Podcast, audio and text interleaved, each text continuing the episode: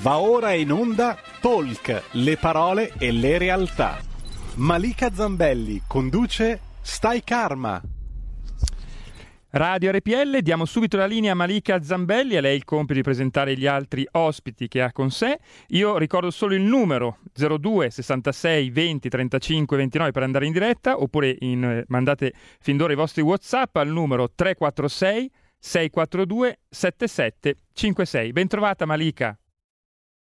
Grazie Giulio, Giulio Cesare Carnelli come sempre alla parte tecnica, vi do il benvenuto in Stai Karma, oggi è venerdì 26 novembre, sono le 12.06 minuti e tutto va bene. Va bene anche perché oggi in mia compagnia c'è il mio collega Antonino Danna, ciao Antonino. Così mi fai arrossire, buongiorno. buongiorno a te, ho dato buca con origami però ti ho portato direttamente in Stai Karma, quindi direi che ho, ho diciamo eh, rimediato. Eh? Ma sì, perché alle volte nella vita bisogna fare un passo indietro per fare un salto molto più lungo, quindi direi che ci ho guadagnato. Benissimo. Allora, eh, ieri lo sapete tutti, è stata, la, è stata la giornata mondiale contro la violenza sulle donne e quindi ho deciso proprio di dedicare la puntata di oggi alle donne. Ed è una donna, anche la nostra ospite di oggi, una donna che scrive di donne, Simona eh, Bertocchi, scrittrice e poetessa. Simona, benvenuta e grazie. Grazie, onoratissima e mi fa piacere essere qui il 26 per far capire che non solo il 25, quindi è, è, è un messaggio che eh, deve essere ben chiaro. Eh, contro la violenza sulle donne sempre. Sempre, è vero, è bellissimo quello che hai detto, quindi grazie. Grazie davvero. Allora, ricordo i numeri che eh, ha già ricordato il nostro Carnelli, ma li ripeto, 0266203529 per le telefonate in diretta, 346 6427 756. L'argomento è pregno e spero che possa interessare anche voi ascoltatori, quindi scriveteci, insomma, fateci sapere. Allora, Simona, parto, parto da te. Tu hai scritto, hai scritto spesso di donne, i tuoi personaggi dei tuoi libri sono sono donne coraggiose, donne sognatrici, donne anche con eh, fra- delle fragilità tipiche del gentil sesso, potremmo dire, ma che sono riuscite poi a, a, mm, a trovare forza anche in queste, in queste, fragilità. E c'è un libro in particolare che mi ha colpito, mi piacerebbe molto poterlo leggere, che si intitola I colori di Venere, che racconta proprio l'universo femminile. Allora io voglio partire proprio da questo libro, visto che eh, stiamo dedicando la puntata alle donne quali sono i colori di Venere? I colori di Venere sono tanti e non sono sempre colori accesi, perché ci sono tante sfumature e soprattutto ci sono tanti chiaroscuri eh, nella vita delle donne. In, eh, in, è una raccolta di racconti, i colori di Venere. Io poi scriverò altri romanzi, scrivo romanzi storici, eccetera, dove comunque le donne hanno un, un, ruolo molto importante da protagonista in qualche modo. E tutti i miei personaggi, come hai detto tu prima, fanno un po' della loro fragilità una forza, no? Perché la fragilità femminile poi è la grande forza delle donne, la donna riesce poi a reinventarsi, la donna riesce poi a in qualche modo risorgere eh, ci sono rivoluzioni che hanno fatto le donne eh, forti, conclamate, altre sono anche delle rivoluzioni silenziose e quelle forse sono quelle ancora più efficaci, no? quelle eh, quando la donna prende consapevolezza comunque di se stessa. I colori di Venere sono nove racconti al femminile, ognuno dedicato a un colore e quindi c'è il racconto noir, il racconto rosa come il giallo e quant'altro dove comunque mh, mm, ci sono, vengono descritte varie realtà e tante donne diverse, ma il fil rouge è proprio quello. Anche la persona, la, la, l'eroina, comunque il, la protagonista che sembra più forte, alla fine sarà colei che invece ne pagherà di più le spese, mentre la creatura che potrebbe sembrare più fragile e indifesa, ebbene stupirà perché comunque farà della sua fragilità, e lo ripeto, una forza.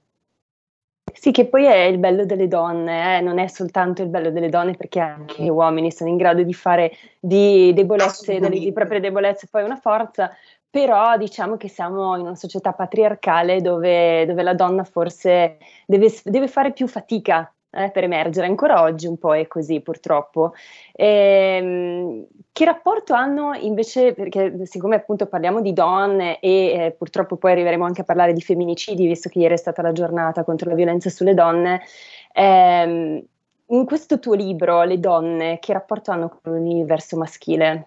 Eh beh, come c'è l'universo di Venere, c'è l'universo di Marte e per, per fortuna ci sono in questi racconti anche degli uomini che hanno valorizzato comunque il carattere delle donne, non ci sono solo i carnefici, ovviamente, certo. come nella vita, no? Quindi questo voglio mm, che, che, sia chiaro che non è comunque un, eh, un, un romanzo, un, sono dei racconti classisti nel modo più, più assoluto. Si cerca proprio di eh, mettere il punto sulla realtà femminile e ovviamente nella realtà femminile eh, la, la, figura del, del maschio è, è, è, molto importante, quindi troveremo persone che eh, purtroppo abuseranno di loro, come invece persone che eh, saranno la mano che, che, sarà tesa perché loro vengano fuori invece da determinate situazioni. Cerco sempre di essere abbastanza eh, equa e giusta. Certo. Certo, certo, è la cosa più importante anche perché dentro di noi abbiamo un'energia maschile e un'energia femminile, quindi assolutamente anche quella parte di noi che è il maschile, che poi si manifesta all'esterno col, con, il, con, con diciamo, le, l'universo maschile, è assolutamente importante e a volte c'è anche di supporto. Antonino. Se, se mi permetti, volevo aggiungere sì. solo una cosa, se mi è possibile. Io ieri sera ho, certo. sono stata a un evento per la presentazione di uno dei miei libri a Pontedera e si parlava no, nel, nel, momento conviviale eh, appunto di, di, di, femminicidio e giustamente molti hanno detto sì però eh, si tratta comunque di, di un omicidio e è lì che viene fuori la questione. Cioè, è ovvio che eh, si tratta comunque eh, di, di, di, di, persone che vengono in qualche modo uccise, a cui ven- viene tolta la vita. Ora magari dirò qualcosa di un po' forte, ma mi va di dirlo. Però il femminicidio è proprio che tu eh, vieni punita in quanto donna, e questa è la differenza, cioè tu vieni proprio privata della vita in quanto tu donna metti in difficoltà la mia o comunque eh, esponi la tua indipendenza, esponi la tua forza, gridi la tua presenza. Solo questo volevo sì, sì. aggiungere tra virgolette. Sì, no, grazie per la precisazione, ma infatti eh, nei femminicidi troviamo proprio un aspetto spesso legato appunto alla gelosia, alla non accettazione dalla parte del maschio della fine magari di una relazione che è stata voluta dalla donna, un aspetto di possesso, no? quasi come esatto. se la violenza maschile avesse proprio questa accezione, no? volesse trasformare quasi la donna in un oggetto, in una cosa però in realtà noi non possiamo possedere nessuno e quindi è, insomma, importante, è importante parlare anche di questo aspetto, di questi, di questi legami eh, di codipendenza, potremmo dire, che poi possono sfociare purtroppo anche nei, negli omicidi, ecco che poi nel, nello specifico eh, definiamo appunto femminicidi. Antonino, vuoi aggiungere qualcosa su quello che stiamo dicendo? Ma io, mm, mentre parlavate, mi è tornata alla memoria una frase che è sempre stata interpretata come una, una delle battute, uno dei bon mot eh, dell'avvocato Agnelli, ma Gianni Agnelli aveva ragione quando diceva ci sono uomini che parlano di donne e uomini che parlano con le donne. Io sono uno di quelli che parla con loro. Eh, pure io eh, cerco di seguire questa strada e mm. dico la verità, parlando con le donne si scopre intanto un mondo per ognuna di esse. Ma forse, probabilmente, il fatto è che quello che gli uomini non riescono a capire è l'estrema razionalità della donna. Eh, un uomo può coinvolgersi totalmente nei confronti di una donna, perdere completamente la bussola, la dignità e tutto il resto una donna mantiene sempre una sua razionalità nella gestione delle cose ed è questa sua razionalità che la rende appunto indipendente, autonoma e che naturalmente non viene compresa. Quando viene compresa, allora probabilmente in qualche modo si cresce insieme. Quando questa razionalità non viene compresa, subentra il possesso, come dici appunto tu, Malika, che può spingere, può sfociare in, queste, in questi atti di, di distruzione. di distruzione anche perché alla fine è la risposta di qualcuno che non, non conosce l'amore, non conosce l'idea del, della relazione, l'idea che una relazione debba andare avanti alimentandosi, eccetera, eccetera, eccetera. Non è, non è soltanto amore mio, quanto sei bella, quanto sei brava, arrivederci e grazie, non è questo, non è questo. È affrontare le sfide che si pongono tutti i giorni, è appoggiarsi e sostenersi a vicenda eh, ci saranno momenti in cui sarai tu a dare la spinta per fare gli ultimi 50 metri di salita a qualcuno che la forza non ce l'ha più. Eh, altri, altre volte sarà lei a prenderti per un braccio, tirarti di lato e dirti guarda ora la realtà com'è, che cosa ne pensi. Eh, altre volte ancora può darsi che vi scambierete soltanto dei silenzi o addirittura vi allontanerete ma tutto questo non sarà stato vano e tutto questo sarà servito comunque eh, a rendere ognuno di voi un pelo migliore, perché sarà sempre uno scambio oltre che un incontro e una fusione di anime. E allora, se uno parla con le donne, capisce che eh, qualcosa resta sempre, capisce che eh, siccome qualcosa resta sempre, non abbiamo il diritto di distruggerlo e specialmente di distruggere chi ha portato tutto questo. Sì, questo è il fatto. Io dicevo ieri in apertura di trasmissione, un uomo che usa violenza su una donna è comunque figlio di una donna. E vuol dire che non ha meritato e non ha compreso il dono che gli è stato dato, perché sono le donne che portano la vita nel mondo, non gli uomini. Sì, è molto bello. Ma si dice che dietro... O mi sbaglio, Simona? Uomo... No, stavo, ti stavo ascoltando mm, abbastanza rapita. No, assolutamente vero, è assolutamente vero. Il, parlare con le donne, parlare delle donne sono due cose diverse. Parlare con le donne è, è, è importante il confronto, no? Perché comunque mm, siamo due realtà eh, diverse e complementari, quindi il confronto è, è, la cosa più importante e il confronto non è possesso, e il confronto è dare libertà di espressione a, a, alle due parti, alle parti della coppia. È questo che bisognerebbe capire, questo che bisognerebbe accettare le diversità dell'uno e dell'altro per poi comunque eh, farle, fare in modo che diventino complementari. Prima parlavamo no, di libri, di letteratura, perché stiamo sfociando un po'. Beh, se pensiamo che un libro come Madame Bovary che è, è, è uno praticamente dei, dei, dei, documenti della letteratura femminile, è stata scritta da un uomo, perché Flaubert eh. diceva Madame Bovary, c'est moi. Eh, quindi con quale delicatezza eh, Flaubert ha descritto l'animo femminile. Questo proprio per puntare il fatto che non c'è un classismo, eh, la sensibilità è maschile come femminile e comunque la razionalità, come hai detto tu prima Antonino, ed è una cosa giustissima, la razionalità è maschile come femminile, ma la razionalità è femminile proprio perché culturalmente la donna dai tempi era, eh, ha dovuto prendere in mano subito la sua razionalità, quindi aspettare un uomo che era in guerra, badare comunque alla situazione domestica, difendere il proprio territorio. Quindi la razionalità femminile della donna che porta la vita e che protegge il proprio territorio c'è sempre stata e l'uomo dov- ha fatto fatica ad accettare proprio questo.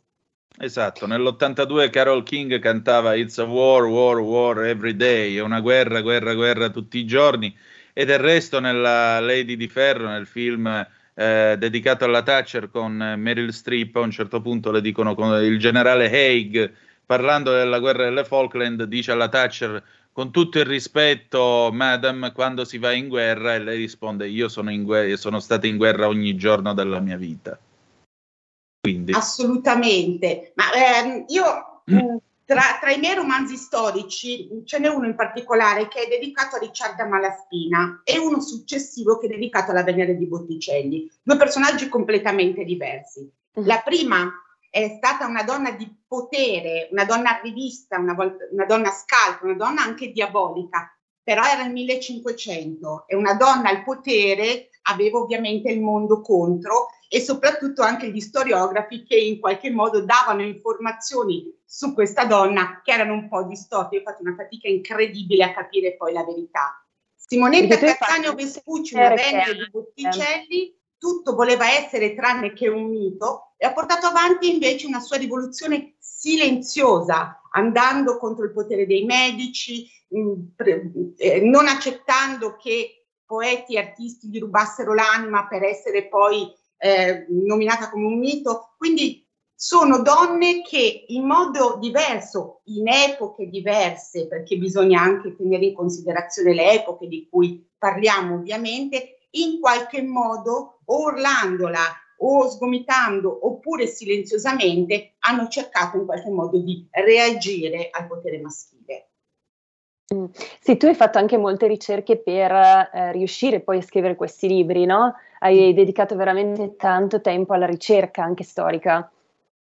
Sì, ho dedicato tanto tempo alla ricerca storica, non è stato facile su determinati personaggi, proprio perché, mh, mm, eh, ripeto, eh, la donna ha, avuto, mh, mm, eh, ha potuto attingere al, al sapere e ha, ha potuto esprimere la propria cultura solo poi in anni più recenti, intorno al 1800, quindi tutto quello che era la storia delle donne, anche quelle di potere, anche i grandi personaggi storici precedenti, avevano tutti degli stereo, storiografi o comunque della documentazione che bisognava interpretare, bisognava andare a cercare più fonti per capire quale fosse la realtà. Eh, insomma, le donne hanno scritto sotto pseudonimi per tantissimo tempo e poi grazie alla penna la penna è stata una grande arma di liberazione per la donna perché ha potuto attraverso la penna eh, eh, descrivere la propria realtà e comunque denunciare anche se in modo poetico, ma in qualche modo dalla penna usciva comunque in qualche modo il suo, eh, il suo pensiero. E infatti abbiamo una poesia per il finale. Bene, sono curiosa Antonino, rimaniamo così sulle spine, io sono curiosa di sapere quale sarà. Allora, e, beh, vorrei di, eh, ricordare anche che proprio in occasione della giornata contro la violenza sulle donne, il comune di Massa ha organizzato una mostra che è l'arte di essere donna che si tiene a Villa Cutturi, è partita ieri e sarà, eh, ci sarà fino al 28 di novembre e voi, eh, i miei ospiti di oggi, Simone, vi ricordo appunto la scrittrice Simona ehm, Bertocchi e il mio collega Antonino Danna, saranno ospiti e relatori all'interno di, di questa mostra. Eh, Antonino, tu interverrai sabato 27, quindi do, domani a partire dalle 16 e il tema sì. del dibattito è la risposta alla violenza è nella cultura, come crescere uomini e donne migliori per le sfide del XXI secolo. Quindi ti chiedo, eh, regalaci una piccola anteprima del tuo intervento. Allora, la, la risposta alla violenza è nella cultura? La risposta alla violenza è sempre nella cultura, io dovrei precisare però che la mostra è organizzata dall'associazione La Rivincita, presieduta sì. dalla nostra eh, cara amica Carmen Federico, che ne la, appunto anche fondatrice. Eh, è cominciata giorno 25, quindi ieri, e si terrà fino a giorno 28. Tra l'altro, l'intervento conclusivo e finale sarà proprio di Simona. Quindi eh, abbiamo, ci siamo tutti, direi. Um, voglio dire questo. Pierpaolo Pasolini a un certo punto, quando gli si faceva presente le violenze di strada o quando comunque veniva fatto segno eh, di insulti e quant'altro, rispondeva loro hanno la loro violenza, io ho la mia cultura.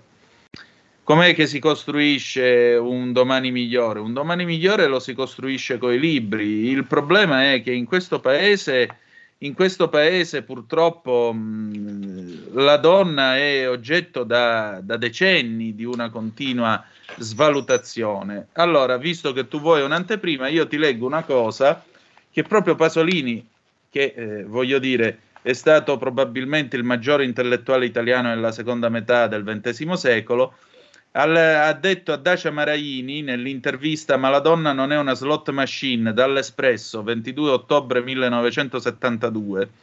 La TV, qui la donna è considerata a tutti gli effetti un essere inferiore, viene delegata a incarichi di importanza minima, come per esempio informare dei programmi della giornata, ed è costretta a farlo in modo mostruoso, cioè con femminilità, ne risulta una specie di puttana che lancia al pubblico sorrisi di imbarazzante complicità e fallai di occhietti.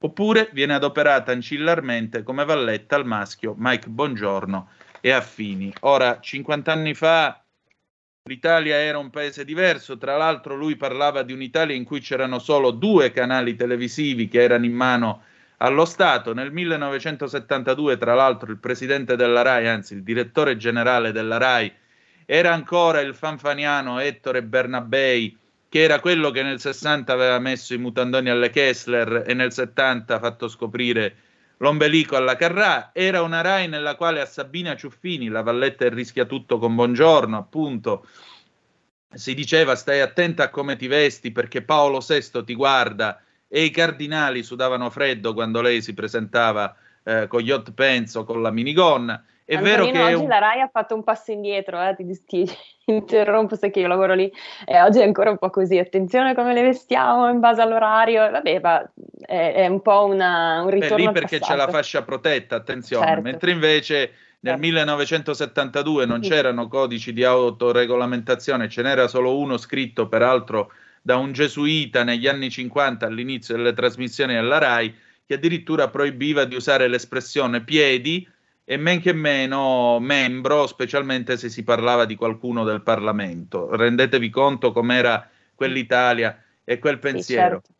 Allora, a maggior ragione, come vedete, questo discorso, il fatto che oggi delle donne siano oggetto di violenza, non è una cosa nuova, perché questa violenza, questa svalutazione comunque della figura della donna è in atto da decenni. È in atto da decenni. Prima era l'angelo del focolare che doveva fare figli per la patria fascista da mandare eh, a combattere in Etiopia. Poi negli anni 50 doveva essere la giovane moglie del vecchio notabile perché era e fu io tra l'altro una cosa che ho sempre trovato ributtante, ragazze di 20 anni, 22 anni sposate con uomini di oltre 60, che francamente mi ha sempre fatto schifo anche solo l'idea. Però non so, eh, evidentemente quello era il tempo e quelli erano gli usi e i consumi. Eh, dopodiché, dopo il 1968, la liberazione della donna, però nel 76 arriva Porci con le ali e poi negli anni 80 le ragazze fast food e poi ancora gli anni 90 con Charlize Theron che si alza e si strappa la Sì, maglia sì, eh, e mostra il lato B per lo spot eh, del Martini. Cioè, ora io sto parlando con una che fa la modella, io non ti considero ovviamente un pupazzo, non ti considero appunto una, una prostituta come dice eh, Pasolini parlando dell'immagine distorsiva della donna data dalla televisione. Però io mi dico, eh, la bellezza della donna fino a che punto è stata danneggiata dalle donne stesse e fino a che punto invece le è stato imposto quel ruolo? Perché Mm. tu, eh, prima di essere una donna bella, sei una donna intelligente. Bene, ti, ti ringrazio Antonino per questo. Eh, sicuramente è una sfida, no? Anche rius- dover- poter dimostrare che, che so fare anche altro, per me è stata una sfida e, e quindi diciamo che anche questa radio mi ha dato la possibilità di dimostrare che so anche parlare, ecco, diciamo così. Però devo dirti, sicuramente i tempi sono cambiati. Sicuramente oggi non c'è più, certo la società è ancora maschilista, io lo ribadisco sempre, non ho mai eh, sentito su di me questo, questa, mm, quest- questo, diciamo, eh, pressione maschilista, non l'ho sentita, devo dire, anzi sono stata molto fortunata e sono stata anche aiutata dagli uomini eh, e quindi non, non posso dire nulla, porto solo eh, testimonianze positive anche per quanto riguarda la TV e mio- la mia esperienza in TV, nello spettacolo, nella moda, eccetera. Eh, però visto che insomma stiamo parlando di questo, ringrazio anche questa radio che mi ha dato la possibilità invece di esprimere qualcos'altro oltre al lato estetico. E questo è Quindi- importante, però dobbiamo andare Sì. in pausa. Andiamo in Scusa- pubblicità, bravissimo. Scusa se ti rubo il volante un attimo. No, no, hai fatto benissimo, pubblicità. Hai sentito? Le radio italiane si mettono insieme per amore. Per amore della radio. Una grande storia meritava uno straordinario futuro. Nasce l'app Radio Player Italia. 140 stazioni in una sola rete. Scegli la tua preferita e ascolta il suono perfetto del digitale. Gratis, senza registrazione, senza interruzioni. Compatibile con tutti i device. Naviga, esplora e scopri l'universo dell'audio. Ti sorprenderà. Scarica Radio Player Italia. Il futuro batte con la radio nel cuore. Anche RPL è disponibile su Radio Player Italia.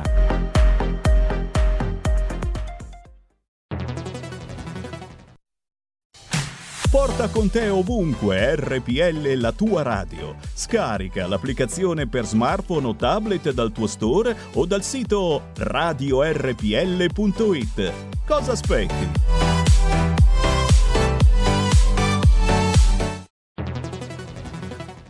Dal 1849 Brescia è la leonessa d'Italia perché Brescia, i bresciani e le aziende bresciane non mollano mai. La Sargom di Rodengo Saiano Brescianissima è sempre più forte per vendere, lavorare e trasformare articoli gomma plastica tecnico-industriali. Alla Sargom, via Gaetano Bertoli 15 Rodengo Saiano, Brescia, troverete nylon, derlin, PVC, silicone, Vulcolan, plexiglass, policarbonato sia in semi lavorati che in prodotti finiti a disegno cliente. Grazie Brescia. Da Sargom, Rodengo Saiano, Brescia.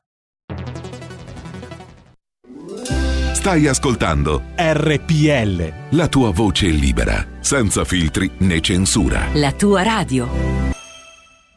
Sono Francesca Corbella. Parlo su questa radio ogni giovedì alle ore 17 di educazione, dei nostri ragazzi, del loro domani, parlo del nostro vivere e per il resto ascolto. Dal 1998 RPL mi ha dato libertà, pensiero, visione, mi ha fatto compagnia. Abbonati anche tu a RPL, la tua radio, non ce ne sono altre. RPL insegna a guardare con molta attenzione, per vedere lontano. Abbonati. Fatti sentire per sostenere la tua radio e partecipare in prima persona ai tuoi programmi preferiti. Abbonati a RPL. È facile, economico e democratico. Vai sul sito radiorpl.it, clicca Sostienici e poi abbonati. Eccoci alla seconda parte di Stai Karma, ridiamo la linea a Malika Zambelli. Grazie mille Giulio, siamo di nuovo in onda con eh, Simona Bertocchi, scrittrice e poetessa, e con il mio collega Antonino Danna. E si parlava appunto di, di violenza eh, di genere, di femminicidi, ma anche del, dell'universo femminile in generale, quindi non soltanto di qualche cosa che ha a che vedere con, con la violenza. E, eh, e, si parlava anche di letteratura. Quindi a, a, riguardo mi viene in mente una cosa che era stata detta da eh, Recalcati Recalcati, il famoso psicanalista e anche lui scrittore, che eh, diceva che la violenza ehm, in qualche modo eh, la grande letteratura la poesia ci aiuta e ci, alfab- ci, alfabetizza al linguaggio dell'amore e quindi ci allontana dal linguaggio della violenza e dell'odio. Tu Simona come scrittrice che cosa ne pensi? Ma io penso cosa?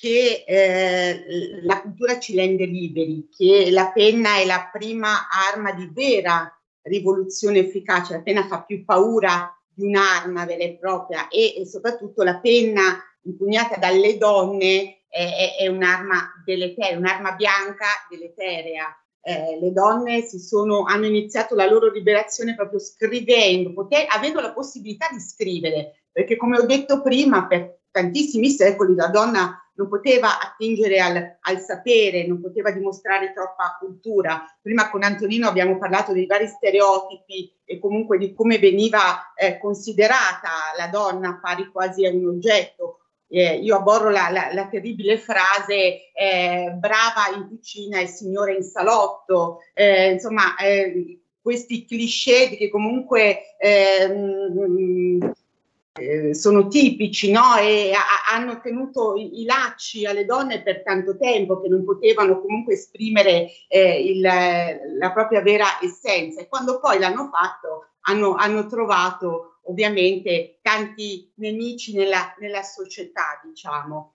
Eh, la letteratura mh, ha parlato tanto di donne e come ho detto prima non voglio parlare di classismo perché tanti sono gli uomini che hanno dipinto meravigliosamente le donne nelle, nelle loro opere di, di, di, narrativa, di poesia e quindi eh, diciamo che attraverso il sapere, attraverso la il sapere dà consapevolezza di se stesso, il sapere dà la possibilità di conoscere e quindi di affrontare e quindi di ehm, a, a essere sempre più, più sicuri della, della, della, del proprio essere. Quindi eh, è tramite la cultura che si può combattere eh, l'ignoranza, che si possono combattere tutti questi stereotipi, che si può usare la parola nel modo più giusto, perché attenzione, essendo un'arma, se usata male può invece distruggere qualsiasi cosa, la parola.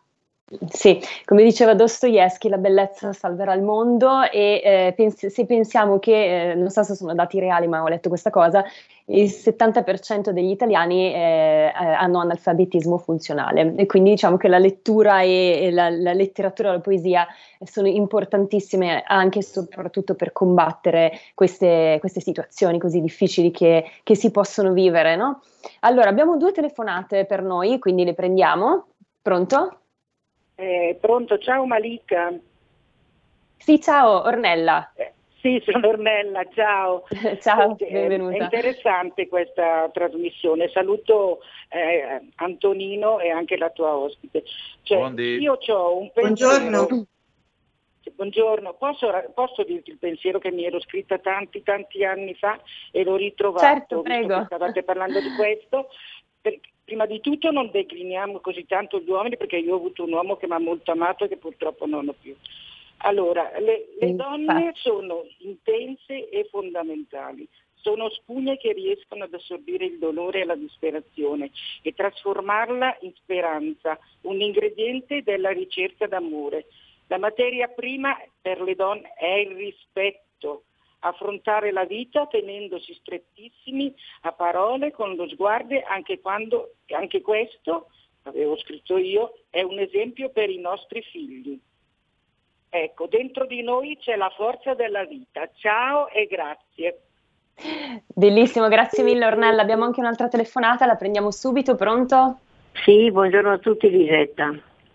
Allora, l'altra, l'altra, settimana è stata uccisa un'altra donna in Emilia Romagna, in quel famoso parco. Allora, secondo me indignarsi non basta, facciamo cultura eh, perché una, ancora un'altra donna vittima di una violenza assurda secondo me. La violenza di genere è in aumento, non dimentichiamolo mai, le vittime sono le donne e i figli, solo partendo, dico io, dalla scuola si potrà vedere con le future generazioni una drastica frenata.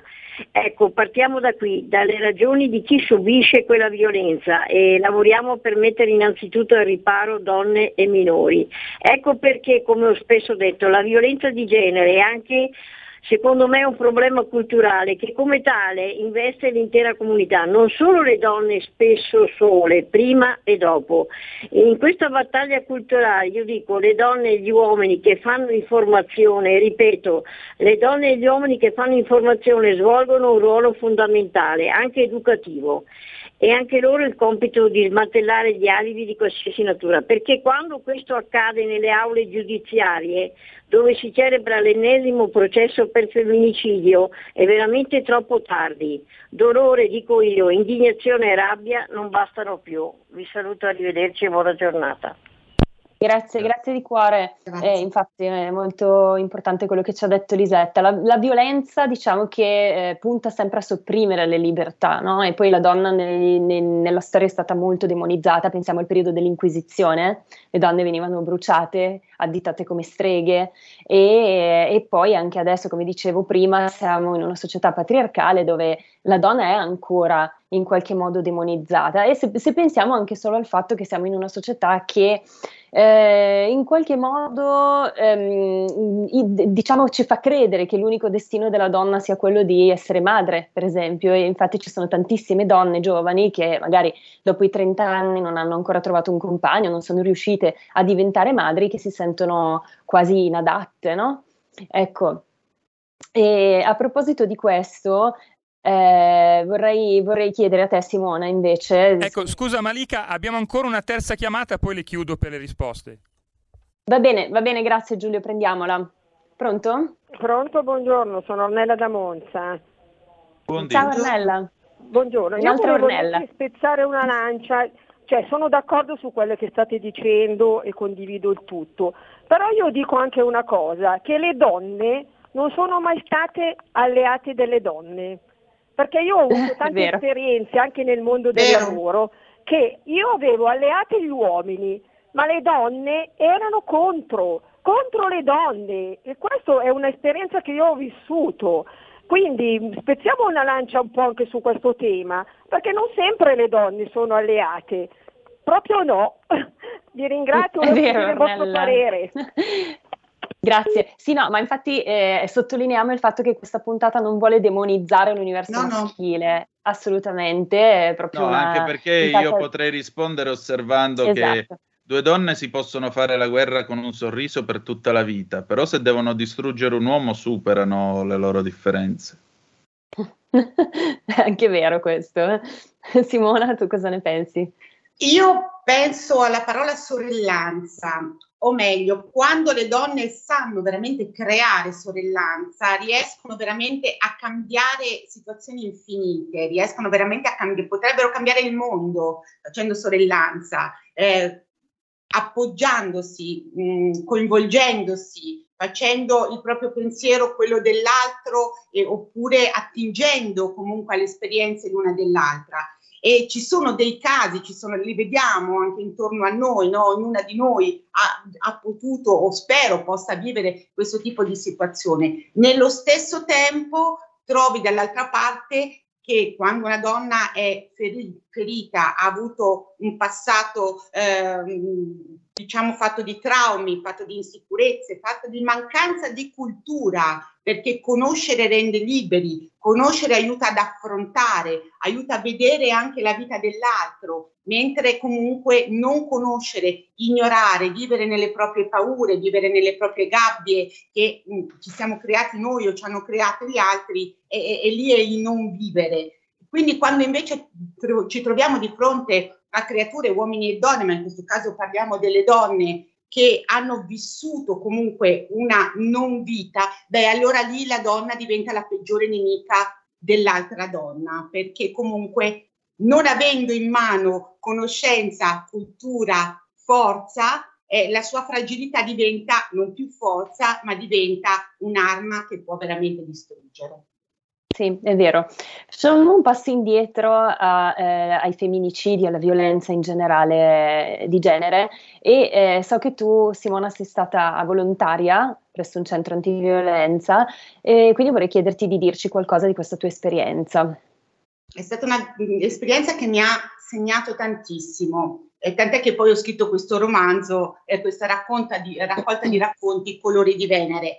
Eh, non, è, non, si basa solo sui casi che abbiamo incontrato in centro antiviolenza, assolutamente, è un raccontare la donna a tutto tondo, però ecco, diciamo che mi hanno segnato molto. Io vorrei parlare velocemente del, dell'importanza del volontariato, perché non è solo volontariato, diventa proprio una questione di vita. Io sono entrata in questo eh, centro antiviolenza per alcuni anni come segretaria, quindi non ero una delle professioniste, ero circondata ovviamente da eh, psicologi, da persone che si prendevano poi cura, che accoglievano e si prendevano cura eh, delle donne in difficoltà. Quindi diciamo che io dirigevo e, e, e però eh, assorbivo, assorbivo tantissimo e mh, mm, mi rendo conto di quanto eh, faccia il volontariato e l'importanza del volontariato, perché queste sono donne che hanno messo la propria esperienza, la propria vita a disposizione di altre donne. E, mh, non, ho durato, sono durata alcuni anni perché poi mi sono resa subito conto che eh, non bastavano alcune ore, non bastavano alcune giornate settimanali, c'era bisogno comunque di una presenza, di una professionalità costante. Quindi sono stata onesta con me stessa, ho cercato di dare una mano il più possibile, però mh, vorrei ecco, fare capire a tutti quanto il volontariato è importante ed è una realtà eh, una realtà che muove veramente eh, gran parte della nostra, della nostra società. Sì, eh sì, è importantissimo fare del volontariato, ma soprattutto è importante per noi stessi perché dà, ti, ti, dà tanto. Io, va bene, non ho mai fatto volontariato in quel senso, però faccio del volontariato e so benissimo di cosa stai parlando. E veramente... abbiamo visto de- dei casi quando io lavoravo per questo centro antiviolenza sì. dove entravano donne apparentemente di una forza che ti spaventava quasi, una razionalità, una sicurezza, donne eh, che eh, avevano un, un, posto importante in società, avevano anche dei lavori importanti ed erano le persone più fragili, erano poi alla fine quelle più bisognose, erano le persone che non sapevano nella loro forte razionalità gestire poi determinati sentimenti e scavando venivano fuori appunto determinati traumi che avevano vissuto ed è lì che poi la donna diventa la peggiore nemica dell'altra donna, quando poi non, eh, i, i fantasmi e i demoni si impossessano poi della tua realtà. Mm. E come volontaria di un centro antiviolenza, immagino che tu abbia anche avuto modo di incontrare donne che non riuscivano a staccarsi dal proprio carnefice, perché poi questa è la grande tragedia, no? Donne che magari per anni rimangono accanto al, partner violento. E, ehm, che cosa, come, com'è stata quell'esperienza? Cioè incontrare donne che magari sono consapevoli di questo, ma che comunque non riescono ad allontanarsi? È stata, mh, mm, eh, è stata difficile perché noi davamo praticamente i mezzi a loro per reagire, noi facevamo capire sei tu che devi uscirne, no? Il fatto di non voler ammettere che il mostro era in casa, il eh, sì, mh, mm, denunciare piuttosto altre persone al di fuori del nucleo familiare, ma giammai. E ancora peggio eh, era il fatto di trovare delle attenuanti e quindi mi tratta malissimo, sì, però ha fatto tante cose, sì, però è un grande lavoratore. Però, eh. O ancora peggio, sì, però ha avuto un'infanzia brutta, quindi, quindi il fatto che comunque in qualche modo attenuassero oppure in qualche modo addirittura in certi casi alimentassero, forse ho sbagliato io. Eh, mentre, do, mentre quando si trattava di denunciare al di fuori della, delle, delle, delle mura familiari era più facile, salvo poi comunque non riuscire, per molti, non riuscire ad arrivare fino in fondo. Quindi quando dicono eh, doveva denunciare prima, ma perché non denunciano? No? Se denunciassero non, non saremmo a questi livelli qui. E beh, bisogna proprio però tenere conto del passato della persona, delle esperienze, dei traumi. Mm, a volte la gente fa in fretta a parlare, bisogna proprio viverle queste esperienze, perché per molte donne che hanno una realtà diversa probabilmente è più facile denunciare, anzi si sentono anche più forti se denunciano altre no, altre mm, sono, hanno le ali bloccate, hanno il cuore bloccato, hanno l'anima bloccata o meglio ferita e prima di uscire da questo guscio, da questa gabbia, eh, ci vuole molto più tempo. E lì che viene fuori l'importanza dei centri antiviolenza. Quindi il 1522 è fondamentale per tutte le donne, soprattutto anche per quelle che si sentono più forti, anche per quelle che pensano di avere la situazione sotto controllo. Perché questo che ho fatto prima, la sorellanza, il bisogno comunque di appoggiarsi l'un l'altro, di trovare altre vite mh, mm, eh, sfregiate come la propria, per poi comunque rimettersi in piedi è fondamentale. Sì, infatti poi a volte forse subentra anche la vergogna, no? Eh, di non voler esporsi per vergogna. E ricordiamo che comunque, eh, visto che stiamo parlando di questo, ehm, in alcuni casi ci troviamo di fronte anche a situazioni di dipendenza affettiva. La dipendenza affettiva è una dipendenza a tutti gli effetti che non va sottovalutata, se ne parla ancora troppo poco perché non si conosce probabilmente a fondo ed è una dipendenza eh, che eh, principalmente tendenzialmente è femminile, possono esserci anche uomini dipendenti affettivi, ma diciamo che in percentuale sono molto più le donne sono donne che, lo, lo, lo, spiego così, magari anche chi ci ascolta può eh, ritrovarsi in questa descrizione, mi auguro meno donne possibile, però è giusto fare informazioni in questo senso. Sono donne che tendono a legarsi a uomini problematici, anch'essi magari eh, con dipendenza a loro volta, quindi alcolisti, tossicodipendenti, oppure uomini con carenza di empatia, narcisisti, patologici per esempio. Quindi insomma eh, ci sono dei segnali che non vanno sotto sottovalutati e eh, soprattutto se si ha il dubbio di essere delle dipendenti affettive eh, bisogna avere il coraggio di, eh, di, chiedere aiuto. Ecco, questo è importantissimo. La differenza tra un alcolista e una dipendente affettiva sta soltanto nell'oggetto della dipendenza. Da una parte c'è la dipendenza da sostanze dall'altra la dipendenza nel 90% dei casi appunto dal partner. E eh, siccome la, la, nostra ascoltatrice di prima ci ha parlato dell'aumento di femminicidi, vorrei fare, aprire una piccola parentesi e dare due dati, proprio perché eh, siamo, eh, siamo in, in, cor- in, corso, cioè in corso ancora questa pandemia che ci ha eh, costretto a dei lockdown e durante i lockdown i femminicidi ovviamente sono aumentati. Immagino che anche i centri antiviolenza abbiano ricevuto purtroppo molte più chiamate. Vi leggo dei, dei dati Istat e poi eh, faccio commentare ad Antonino ehm, che eh, dicono questo: nel primo semestre 2020 gli assassini di donne sono stati pari al 45% del totale degli omicidi, contro il 35% dei primi sei mesi del 2019 e hanno raggiunto il 50% nei mesi di marzo e aprile 2020. Poco Posso dire, dire, solo una cosa prima di far intervenire Antonino, una cosa sì, che certo. almeno probabilmente le passo la palla in modo che si, mm, si attacca a quello che sto dicendo io. La violenza psicologica, perché tutto parte dalla violenza psicologica, è, è, è veramente lo scalino poco prima della violenza fisica ed è una violenza che ti distrugge ed è una violenza lenta che porta la donna all'esasperazione e, e, poi succede quello che purtroppo abbiamo visto. A differenza dell'anno scorso c'è un aumento dell'8% solo adesso, quindi mh, mm, eh, la violenza psicologica va ehm, tenuta in considerazione an- ancora forse di più degli altri sì, tipi sì. di violenza, perché è ti vero. porta poi alla violenza fisica. Quindi la prevenzione eh, attraverso la cultura è, è fondamentale, la prevenzione attraverso la cultura.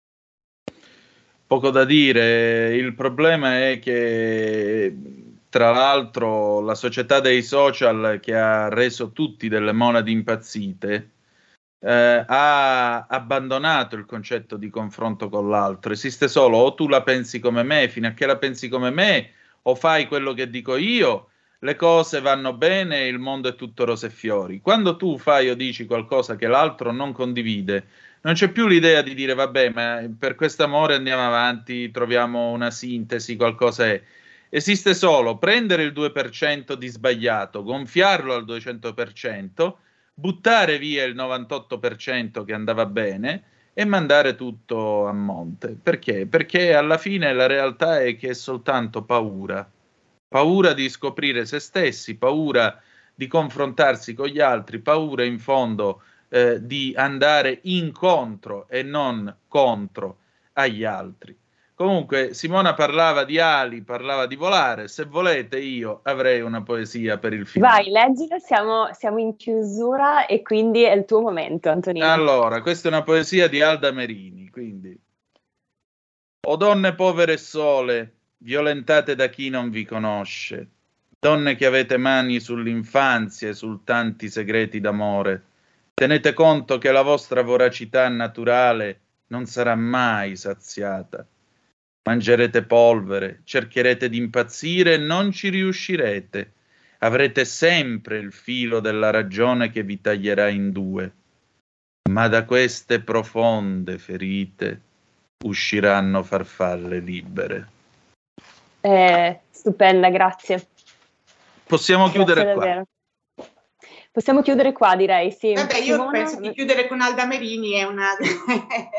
fa la differenza eh, a qualsiasi altra trasmissione, proprio perché comunque eh, lei è proprio la rappresentazione di come le, le ali delle donne una volta forza, che vengono liberate possono veramente volare più alto di tutti.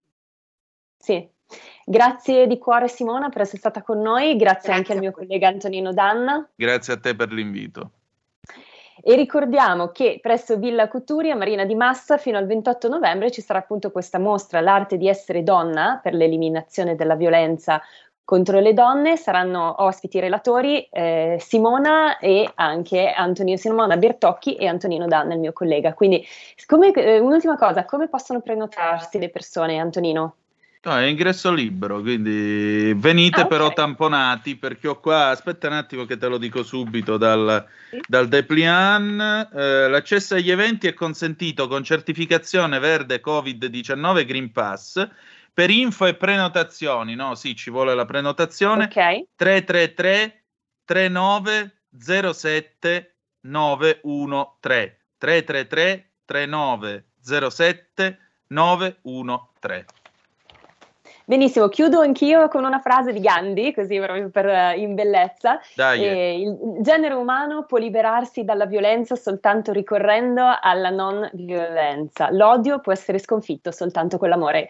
Grazie a tutti per averci seguito, vi do appuntamento giovedì prossimo con London Calling e il conte Filippo Nardi. Ciao oh, a tutti, yeah. grazie ancora. Ciao, grazie. Ciao. Avete ascoltato Stai Karma